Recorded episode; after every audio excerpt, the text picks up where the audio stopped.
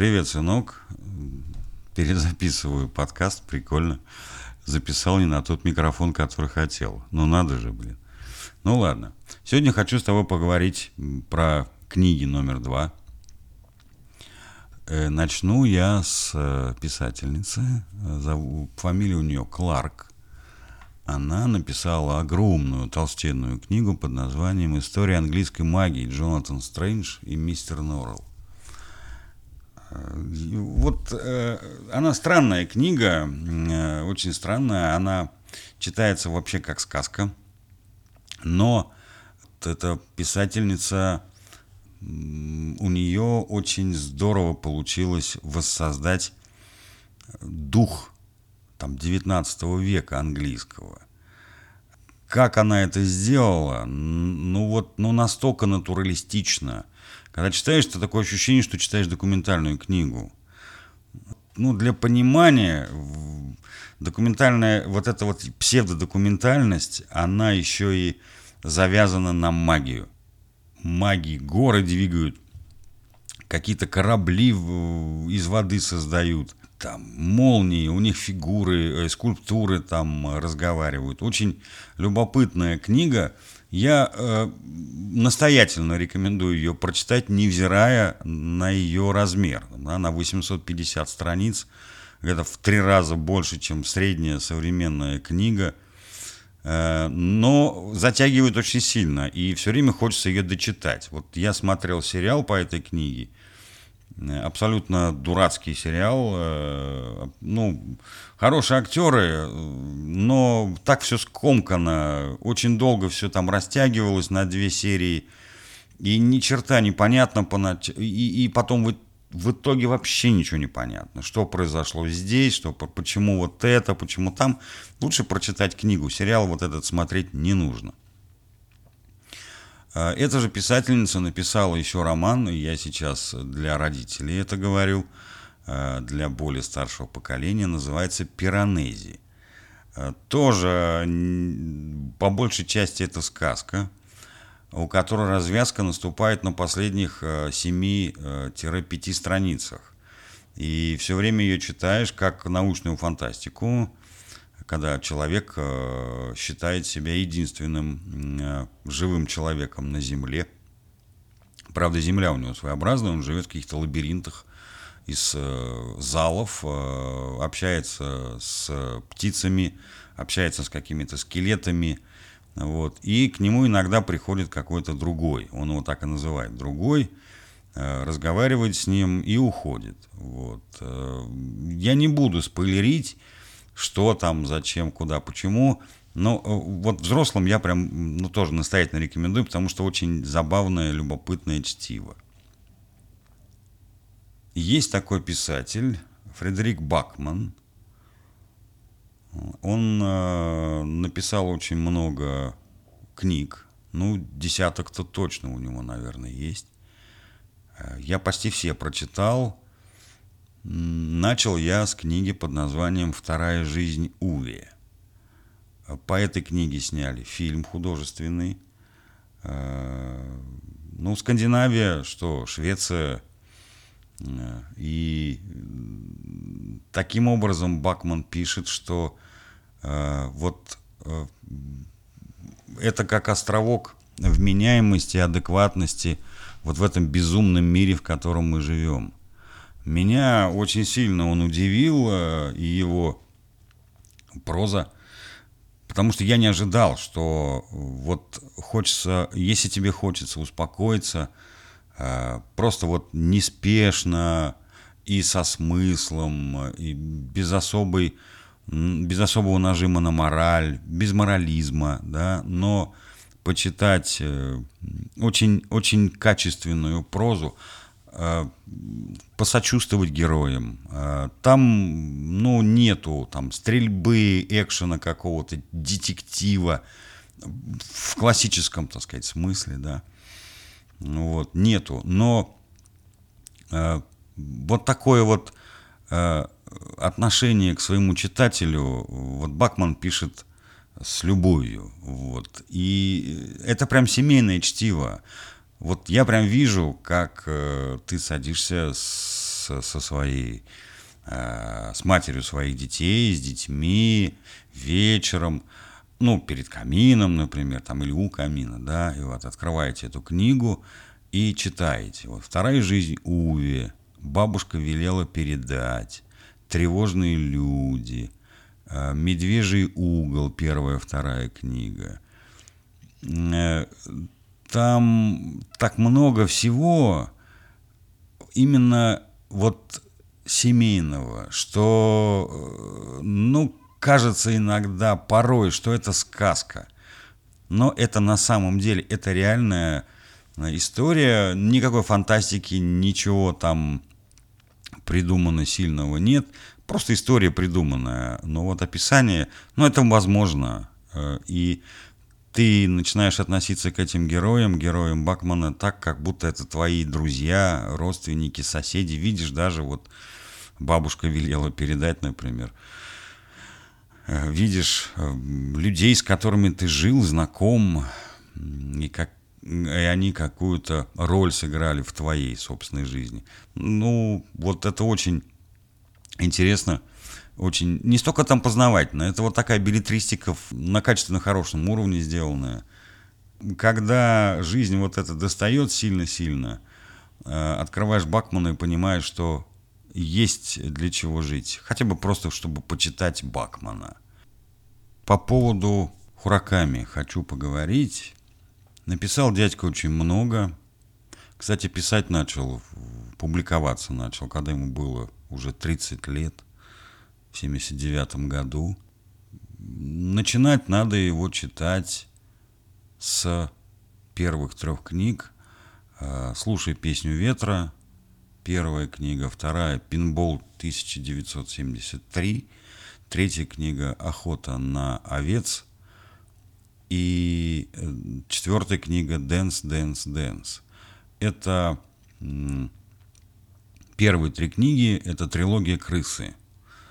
14-15 э, лет мальчишки, и вот э, очень продвинутый пацан, и вот то, что с ним происходит, его взросление, его э, жизнь в Японии, э, очень любопытно посмотреть вообще, как он пишет. У него очень хорошие переводчики, вот Вадим Смоленский и Дмитрий Коваленин.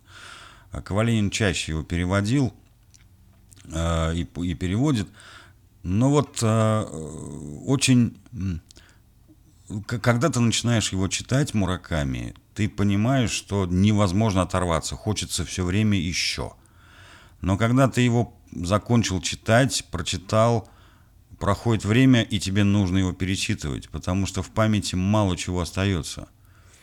Ну, вот у меня такое странное отношение к Мураками, что вот без него э, литература была бы э, бедная. Но с ним непонятно, чего литература приобрела и чего она получила, потому что я прочитал у него практически все. Практически все. Вот последнее э, двухтомник э, «Убийство командора», роман в двух книгах, э, прочитал буквально вот там год назад где-то. Э, вообще, э, вот, наверное, более ярко осталось у меня «Убийство командора». Но пока его вот не могу детям, э, ну, по крайней мере, вот 12, 13, 15 лет, не могу его рекомендовать никак. Потому что сложная вещь, так же, как IQ 84, ну или как он, 1984, тоже трехтомник. Не, вообще он почему-то написан, вот вижу, в четырех книгах. Ну, роман в трех книгах вообще у него.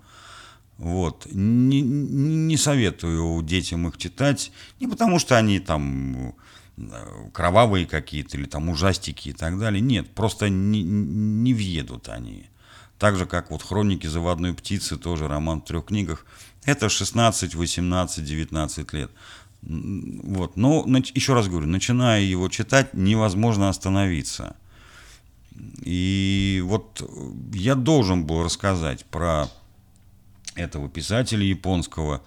Э, ходили даже слухи, что его такого не существует, что это эм, какие-то литературные рабы пишут под псевдонимом или, так сказать, под маркой, под маркой Харуки Мураками, но он реально существует, есть и книги у него изданы на японском, на английском, там на каком угодно языке.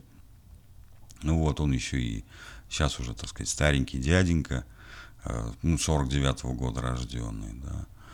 И, ну, вот читать надо. Есть вот у него, например, такая вещь «Рождество овцы». Вообще называется книга детских сказок. Я, скорее всего, ее прочитал, но я не помню. Вот, я не помню. Ну, вот советую почитать. У него есть очень хорошие сборники рассказов Э, вот призраки Лексингтона, э, токийские легенды, все божьи дети могут танцевать. Э, что вот еще? Медленная шлюпка в Китае. Очень приятно читать, никуда не торопясь. Вот это все раскручивается. И при этом ты понимаешь, что ну вот рассказик там 15-20 страниц. Прочитал и опа, блин, а там столько Э, всяких разных э, двойных, тройных, пятерных смыслов, что прям хочется дальше и дальше читать. Да, вот есть у него даже радио Мураками. Э, у него в каждой книге есть огромное количество, что самое удивительное, кулинарных рецептов, огромное количество музыки. Он, Мураками сам по себе большой джазовый любитель, и у него большая коллекция джазовых пластинок, и он везде вот эту качественную музыку вставляет в свои произведения. Э, есть э, прямо вот сборники, саундтреки к книгам Харуки Мураками. Я до Мураками никогда не видел такого, не слышал, чтобы был саундтрек к книге. Не к фильму, а к книге. Вот. А потом, когда я увидел книгу под названием «Мураками едение», а, ну, ну, как бы уже было вообще все понятно, да, что дядька настолько влияет со своей, своей литературой на умы читателей, что они готовы э, вынимать из его книг описание э, рецептов, вынимать оттуда, составлять списки музыки, которую Мураками использовал при написании конкретного романа, и, и все это издавать потом. Э, очень любопытная вещь. Вот я смотрю по поводу его экранизации. Слушай песню «Ветра». В 80-м году в Японии была экранизирована. Все божьи дети могут танцевать. 2007, кстати, свежий. вот я не видел ничего из этого. В 2010 вышел «Норвежский лес». Это тоже экранизация романа. Э, «Пылающий». Фильм снят по рассказу «Сжечь сарай». Э, какой-то китайско-японский режиссер, 2018 год. Э, ну, можно попробовать посмотреть, но читать мне, на мой взгляд, если написана книга, потом появился фильм, то надо сначала прочитать книгу, а потом уже смотреть фильм. А вот если появился фильм, а потом якобы по его мотивам там была написана книга. Ну, книгу читать не обязательно. Посмотри фильм и, собственно говоря, иди. Единственное, что вот э, ситуации я бы хотел добавить, это то, что такая штука, вот такое отношение не распространяется на экранизацию комиксов. Потому что комиксы комиксами, а их экранизация – это совсем другой вид искусства. Причем совсем другой, принципиально. То есть э, ну вот, э, например, история э, с Бэтменом, да.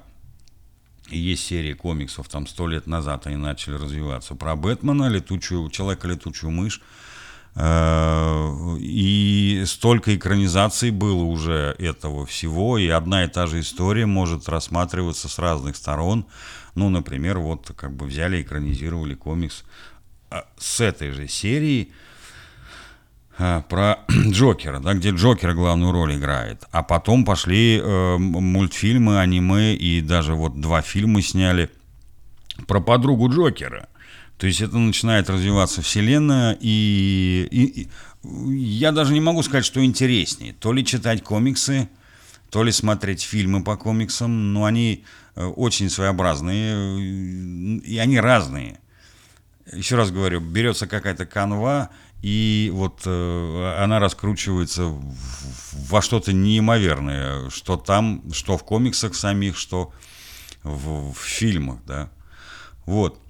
Ну вот, как бы на сегодняшний момент пока вот то, что я тебе хотел, прям вот, вот прям нужно было мне тебе сказать по поводу книг, я тебе сказал.